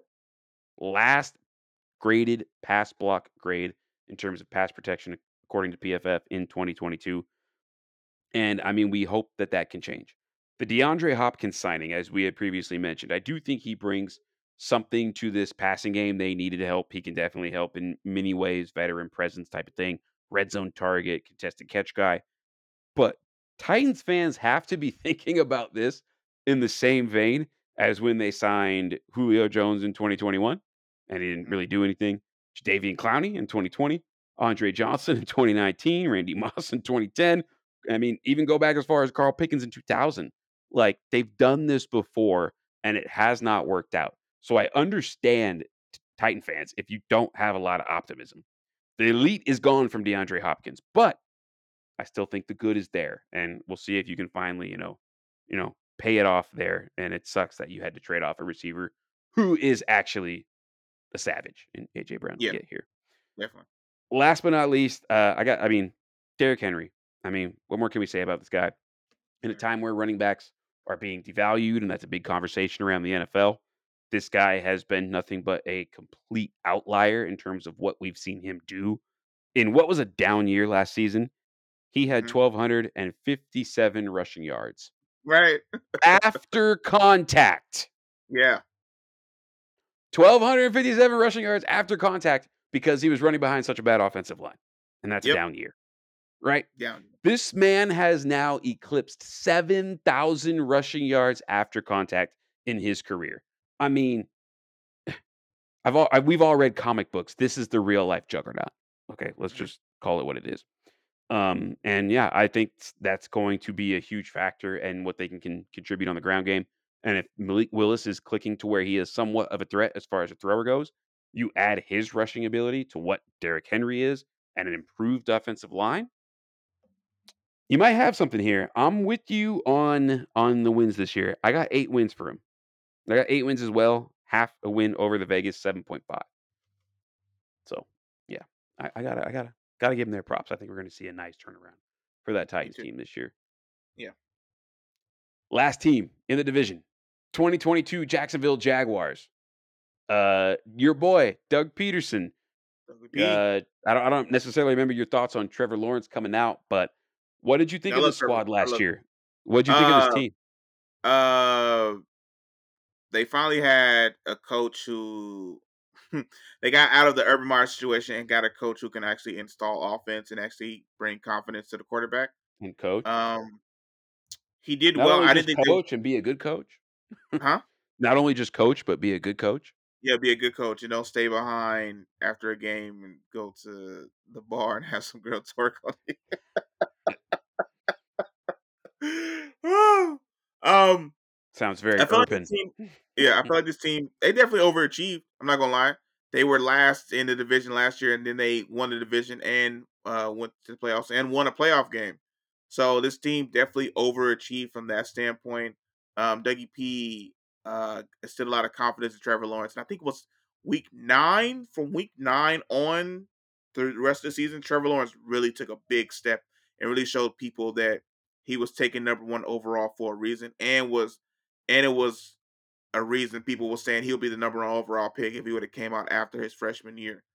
Um, he showed a lot of that.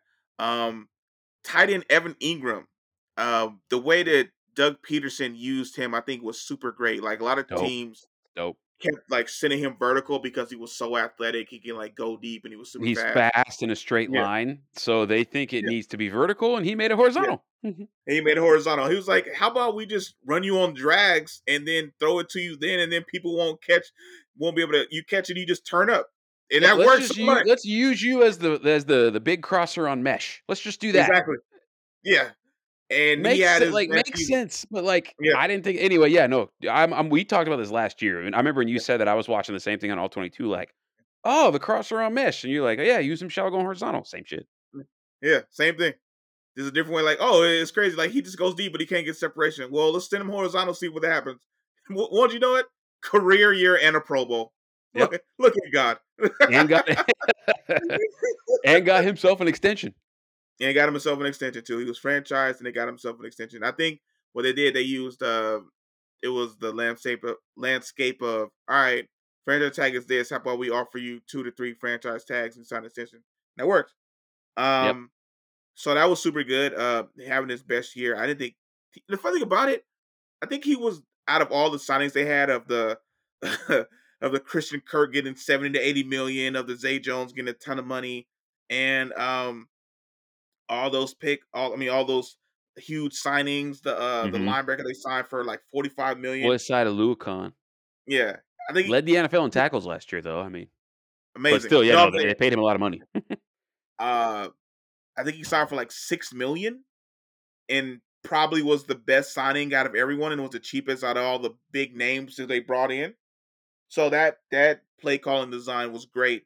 Um Travis Travis Etienne being healthy showed really a lot of uh a lot of uh was good in the receiving and in running game, so that showed uh was was look, I don't even know where I'm going with at this point. Uh it showed a lot of balance to this offense and especially because he was coming off uh what was the foot injury his he missed his whole Mhm, rookie year. mhm. So um, that was Yeah. a great addition, and it was funny because I remember they traded. I think was was it James was was Washington was the James the back- Robinson, James undrafted Robinson, back who was good there. Yeah, who Yeah, it was pretty impressive, man. It was pretty impressive season because like Yeah. they started three and seven, won Yeah. six of their next seven, and capped Yeah. off the regular season with a five game winning streak. Yeah. Five and three at home, four and five on the road, eight and four in conference. But yeah, I mean, this team erased that twenty-seven to nothing hole that you were talking about in the wild card game.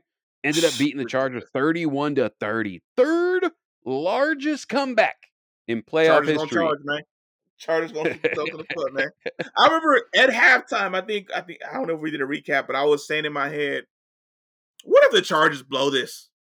Yeah, I mean, we did do no, me and you. It was just me and you in the recap. I remember it was just Yeah. me and you, Yeah. and we we talked about that. And it, I remember we talked about like how when the Chargers were up and the Jags got the ball back, it was like, like they can still like come back. Like there was a point when. Lawrence got the ball, I'm like, you know, this game ain't over. Like, Yeah.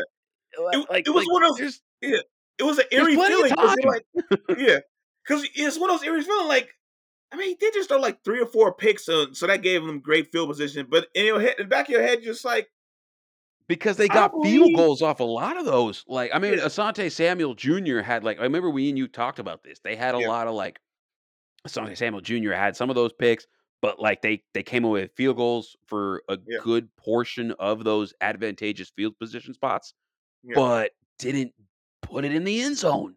Yeah. And so, yeah, I think that's this kind of indicative of what that team was. But that's more about the Chargers than it is about the Jags. To swing it back to the Jags, though, uh, if we were to look at uh, just a little bit of the things that jump out to me for the 2022 stats, this team, in terms of points allowed, was 12th defensively. They were a opportunistic defense that was like a bend don't break, caused Yep. a lot of havoc, and then maybe had some areas that they could fine tune. This team was tied for fifth in takeaways last year, one and a half takeaways per game. They allow, but still, even with that, they teams passed on them the seventh most in the NFL last year, but they allowed the what was it? The, that's why they allowed the 28th most or 28. They were 28 in pass per games, pass yards per game allowed. So if you look at it, it's like they allowed the you know fifth most, etc. Yeah. But I mean, there was some things that you could you could uh ha- hang on to from this team, from this defense to carry over to next year. They led the NFL last year in passes defense. Led the NFL. And we'll get to that when we talk about their secondary. But offensively, when Trevor clicked and it started really working for this squad, they ended up being 10th in points and yards per game, 10th in passing yards per game, 14th in rushing yards per game. They were tied for eighth in their rush yards per attempt. They were ninth in third downs. They were seventh in yards per drive. Like top 10 in all major categories offensively. Like, and this is now when Trevor is really hitting his stride and getting a certain player back. Yep. Calvin Ridley. Yep. How much do you think that's going to rejuvenate the unit? We'll get to the to the coaching staff here soon, but because yep. of how we're kind of framing this, I want to get to what Calvin Ridley is going to do, or what you at least expect him to do for Trevor Lawrence. So I always, I always believe Calvin Ridley is like it's like a number, it's like a one B kind of type of dude. You know, like he's great. He played along next to Julio Jones a lot of his career, but the way people talk about him and how explosive he's looking, how great he's looking, he could really help Trevor Lawrence be uh take another step because he's doing things with with Zay Jones and uh, Evan Engram and not having like a true number one guy. I feel like he will definitely be able to step it up even more with a bona fide guy, and he's a great route runner too, and he can get open in like in the end zone. So this will definitely help Trevor Lawrence take even like the next step with his mm-hmm. offense, mm-hmm. and Doug Pederson scheme him up uh, or whoever's on his office staff can help him scheme him up. Little jab. okay, we talked about it before. We'll move to yeah. it now. Yeah, we'll to, yeah. Talked about it um before. How you yeah. don't how you, Doug Pederson, as a former Eagle fan, even though he did what he did for your squad, you gave him his credit. I mean, what, what, what great, what great, right now as we sit here today, Corday, it's 2023. We are a month ish out from the season. What yeah. grade do you give Doug Pederson as a head coach? You've seen him as a coach for your team. Now you've seen yeah. him as a coach for someone else. Where are you at on him? Uh, well, I say like especially going from this team, I give him uh like a B plus, like a B okay. plus. Really, like, I, really, I, think that's fair. I think that's fair. Continue. Because uh yeah, really helping this team overachieve because when they start off three and seven, then they went on a late game five game winning streak and came yep. back from thirty points or came back from a huge deficit in the playoffs. So that that's that's great. That's that's great things. Um, even uh, Baalke being the GM, which I was like, damn, right. that's a good like, point right? too. We didn't mention him really earlier. Trent Baalke, so, former Niners GM, now yeah. over there too. Yeah. So uh, that was and some of the moves that Baalke made and Doug Pederson overcoming that and really Doug Pederson having Trent, I mean uh, Trevor, ha, Trevor Lawrence definitely helps him become a better coach, but also helps Trevor Lawrence become a better quarterback. Perfect. True. Perfect quarterback. He's super. We saw how good he is, and he's about to grow even more with Calvin Ridley. Um, mm-hmm. now with this defense is what I'm looking toward to see if they take another step. Um, we talked about how Baalke took a guy. I mean, he took Travon Walker over Aidan Hutchinson. Um, that also part, they, bro, it, he looked yeah. wrong. last season. He looked wrong. I, I, I still disagree with when it happened, but Baalke loves dudes who are have long arms and he's he's he, a, he chases that profile. Guy. He's a highway highway speed guy. So I'm just like Walker was supposed to I think the tenth looked like he was on tenth, but all of a sudden he drew he it's crazy. Uh, also Devin Lloyd has to do better. He Devin Lloyd flashes. Devin yeah. Lloyd, uh, rookie linebacker last year out of Utah for them, yeah. number 33. Uh, uh, I liked him as a prospect. Um, yeah. Yeah. I feel like they should have rushed him more. He got lost in coverage a bunch. I feel like he should have. They should have blitzed him. Like yeah, there's some there's some Devin White. There's some you know going on there yeah. where yeah he might be best used as a blitzer. I think he has like like same thing with Devin White. Like he's athletic. It's not a matter of athleticism. It's just exactly. a matter of knowing where to apply it. You know what I mean? Exactly. That type of thing. I can run. I can run you down. I can blitz up the middle and get there to you. But when it comes to drop back and cover, that I'm better going forward than backing up. You know? Yeah. Like just uh just let me like let me just boom. Let me just go. Yeah, like light the exactly. fuse. You know what I mean? Yeah. yeah and they, absolutely. And they drafted Chad Muma, who was like the like the linebacker at uh, Wyoming. I think these are both or, draft picks from last season, but yeah, last, they did last season. last season. Yeah. So, so, they loaded up. They got three three linebackers all in the same draft, and I'm like, okay. So, Uh, and, and, honestly, I think Arden Key. Arden Key was a veteran on this very young team. Like I know they have Josh Allen, but Arden Key been in the league longer, I believe. He was the veteran that kind of helped show these guys how to pass rush. Even though he, I think he had like five and a half sacks. Like he wasn't great, but he was the veteran that brought all this talent together, brought the pass rush. He was showing. I heard he was showing Travon Walker a lot of stuff, and we actually need more out of Travon Walker. I think he had like that's what I'm like saying. Yeah, he, yeah, he was he, like. He, I mean, look, he's a rookie. Uh, yeah. uh, you know, he's a rookie uh, uh on on this defense. We'll see, but I yeah. mean, as far as like Baalke choosing him over who else was there and what we saw from other guys, like that's not looking like the pick, bruh. Yeah. Come on, Trent. It, I mean, we'll see. It, we got we got time. We got time. Hmm. I'll say I'll say this too because Travon Walker did make some splashes in preseason. A lot of people was like, "Oh shoot, Baalke might have been right," but Aidan didn't look great immediately. But he came on as the season going, and it's not how you. Aidan had a better rookie year. Sauce had a better, like by far, Sauce had a better rookie yeah. year. I mean, mad at Sauce on this defense, especially with all the linebackers they drafted too.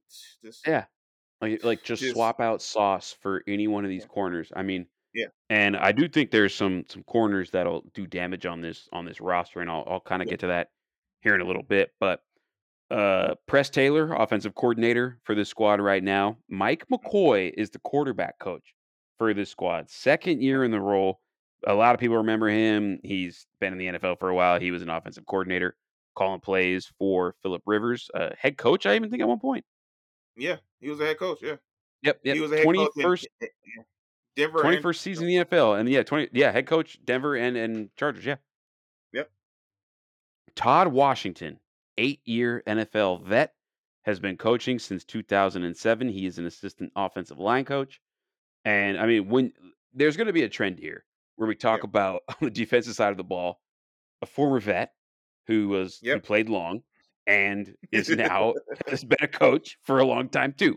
So let's play our game right now. Look let's, at the head coach. Doug Pederson played 14 years. That's what I'm saying. Like, and he values it, and they and I love how Khan is just like, yeah, bro, go do what you want. And I gotta give Baalke credit for that too.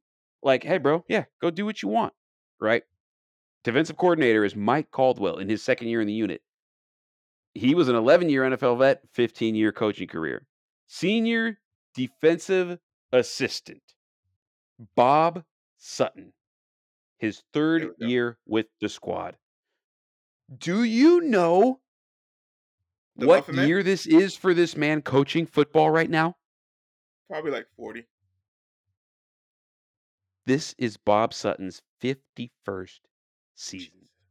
He has not taken, took a year off. Taken, took, yeah. taken, took. Liam Neeson. I don't know. But anyway, like, yeah, he has been coaching the NFL prior, like to this season, for 50 years. Yeah. Like if if there's a question that like, hey, I'm seeing someone do this. Mike Caldwell, the defensive coordinator, walks up to him. I'm seeing someone do this. How do you how would you defend this? Well, you could do it this way. You could do it this way. When I played against this team in 1982, they did it this way. That was when I had 10 years under my belt. When I played against this team in 19 blah blah blah, they did it this way. And then when I played against this team in 2014, they had their coverage play this way. So therefore, I would do it this way. Like, I mean, just a, an amazing person to have in the locker room. Brentson Buckner in his second year with the team, 12 year NFL vet, 13 seasons as a coach. Tony Gilbert, second year in his role as inside linebacker coach, eight year NFL vet, 13 seasons as an NFL coach.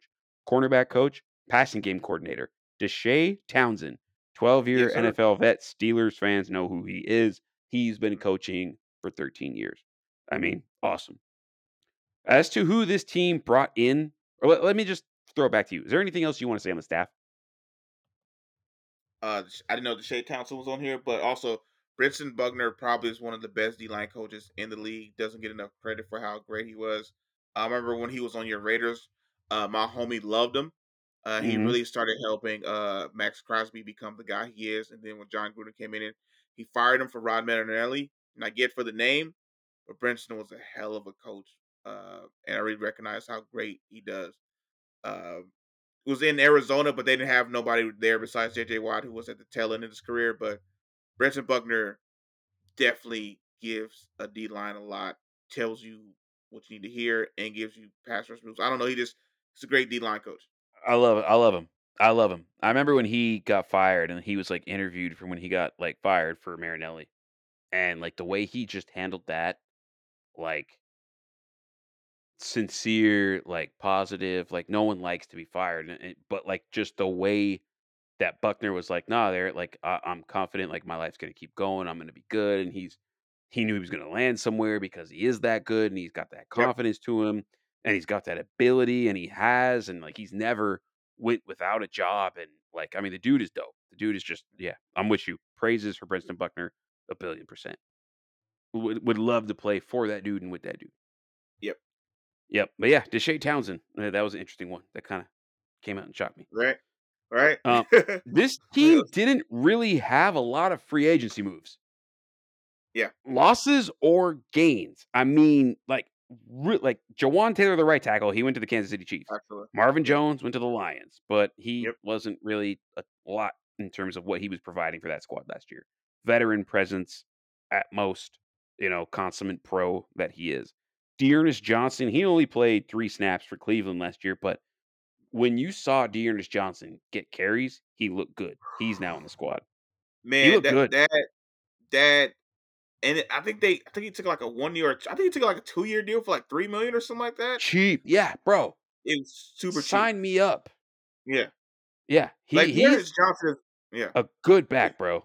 No, if you He's want to expand on those, like- Johnson, we can do this. yeah, we, we, we- I mean, I mean, when when when Nick Chubb and Kareem Hunt both got hurt and D'Ernest Johnson came in, I was like, uh, y'all might want to get back soon. This dude looks like the truth. And for him to go to Jacksonville for barely anything, I'm surprised.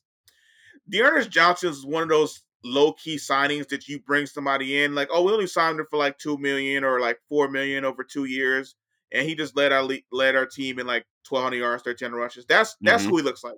He looks like one of those Yeah. guys who slipped through the cracks, went out and just I mean, we're- balling. We're doing the AFC. South. We're doing the AFC Yeah. South. Do people remember when Ryan Moats rushed for 20, 221 yards when Steve Slaton was like the big guy? Steve Slater There's this guy named Ryan Moats who one game rushed for 221 yards. Yeah. And Steve Slaton was supposed to be the dude. And he didn't play. Ryan- And then Ryan Moats rushed for 220. Anyway. Yeah, no, Ryan Deion- was he played for Philly. I know exactly who Ryan Moats was. But Steve I- Slaton I- looked like he was going to be the truth to that neck injury, though. That But like was- Slaton had an injury was- and they started Moats and Moats went anyway. I'm like, I said it three times.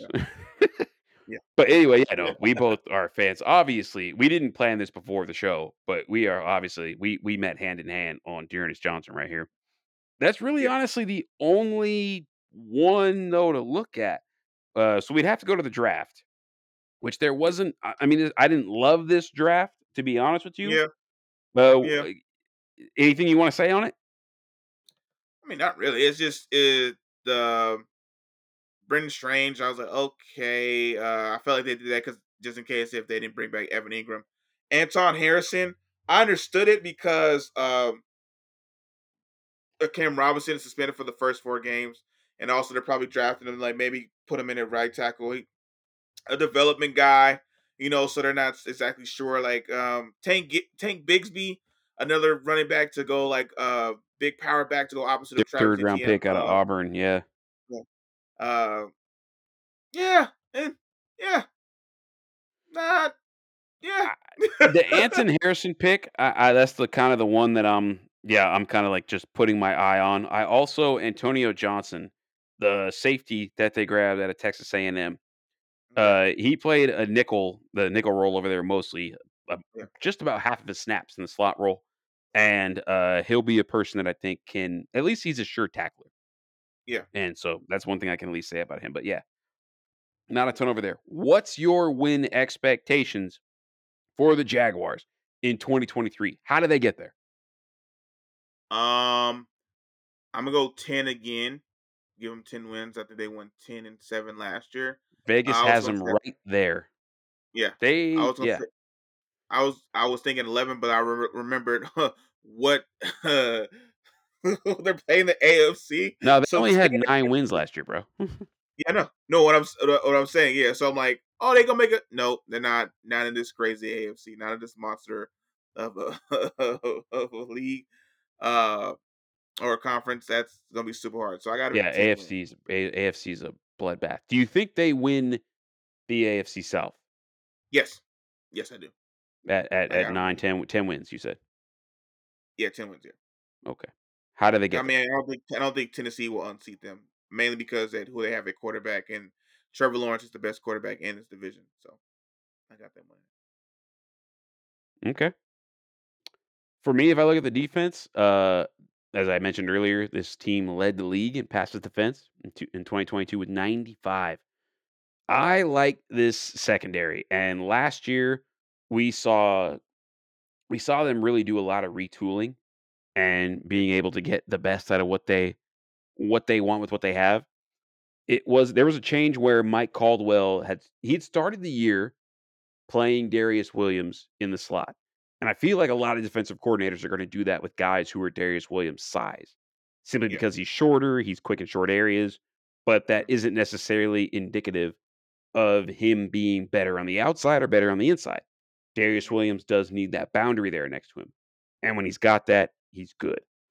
I talked last year about Tyson Campbell, who just I, I love Tyson Campbell. I love Tyson Yep. Campbell. I think he's the best. He's he's the best corner in this division, and it's not close right now. Yeah. To me, it's not. There's a physical component to his game that just jumps off the screen to me. He is top tier in run support and one of the top corners in terms of stops, which is when you just get a tackle and it's like you know play done. Something that you usually see for linebackers and D linemen. Like But yeah, when you get to the edge, yeah, when you get to the edge, man, that's it. That's his game. And he only allowed 50 yards receiving in one game this previous year. Yeah, yeah, he had a heck of a year, man. Just love to see him. guy. Good at being able to mirror when he's in man coverage. He understands midpoints and so, like I mean, I just, I, bro, I, I just I applaud this guy. Like I just I love what I saw last year and can't wait to watch him do more this season too. And glad that the, the Jags are starting to get more shine because of where they're going, so that he can be a part of that. It's going to be awesome. Um, they made the change though, as I was talking about, like schematically and positionally wise, in week 14, and Darious Williams went outside.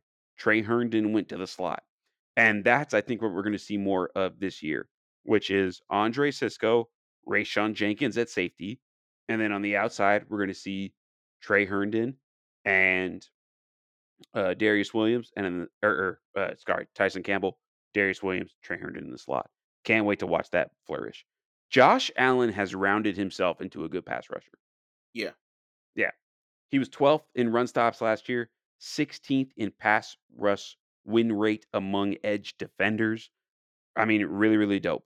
Really, really dope. And I can't wait to see him add on that if we get a bump from Travon Walker. But the question that I have with Travon is his best role as like a primary like coverage dropper that like occasionally rushes rather than a guy who rushes mostly and occasionally drops. Because I honestly feel like he looked better when he was dropping into like a low zone and being able to use those athletic traits that way. When he was coming forward, he just didn't overpower or overwhelm tackles. But when he was in space and using that big body, it looked kind of unreal because of how his movement skills are. I almost feel like he might he might be better in that role, kind of like a Kyle Van Noy type. You know what I mean? Yeah. yeah. something like that. So, uh, but he did last year. he led the, he led all edges and penalties with nine of them. Yeah. we'll see Yeah. if he can clean that up. The offensive line is a question mark. That's something that kind of scares me with this team. Brandon Scherff, their guard that they pulled from uh, the Commanders last year, had his Yep. worst season, or probably of his career. I would honestly Yeah. say. And if we were to look at their offensive line last year, according to PFF, and talk about like pass blocking grades, Jawaan Taylor went to KC. Yep. Cam Robinson, he's suspended. Yep. So therefore, that means Anton Robinson, the rookie that they drafted out of Oklahoma, mm-hmm. who I kind of like as a project. I don't want to like start him, but like I just kind of want Right. him on my team to to develop the kid, right? Like him and Walker Little as my starting tackles next year for at least the first month of the season. That kind of scares me. yeah.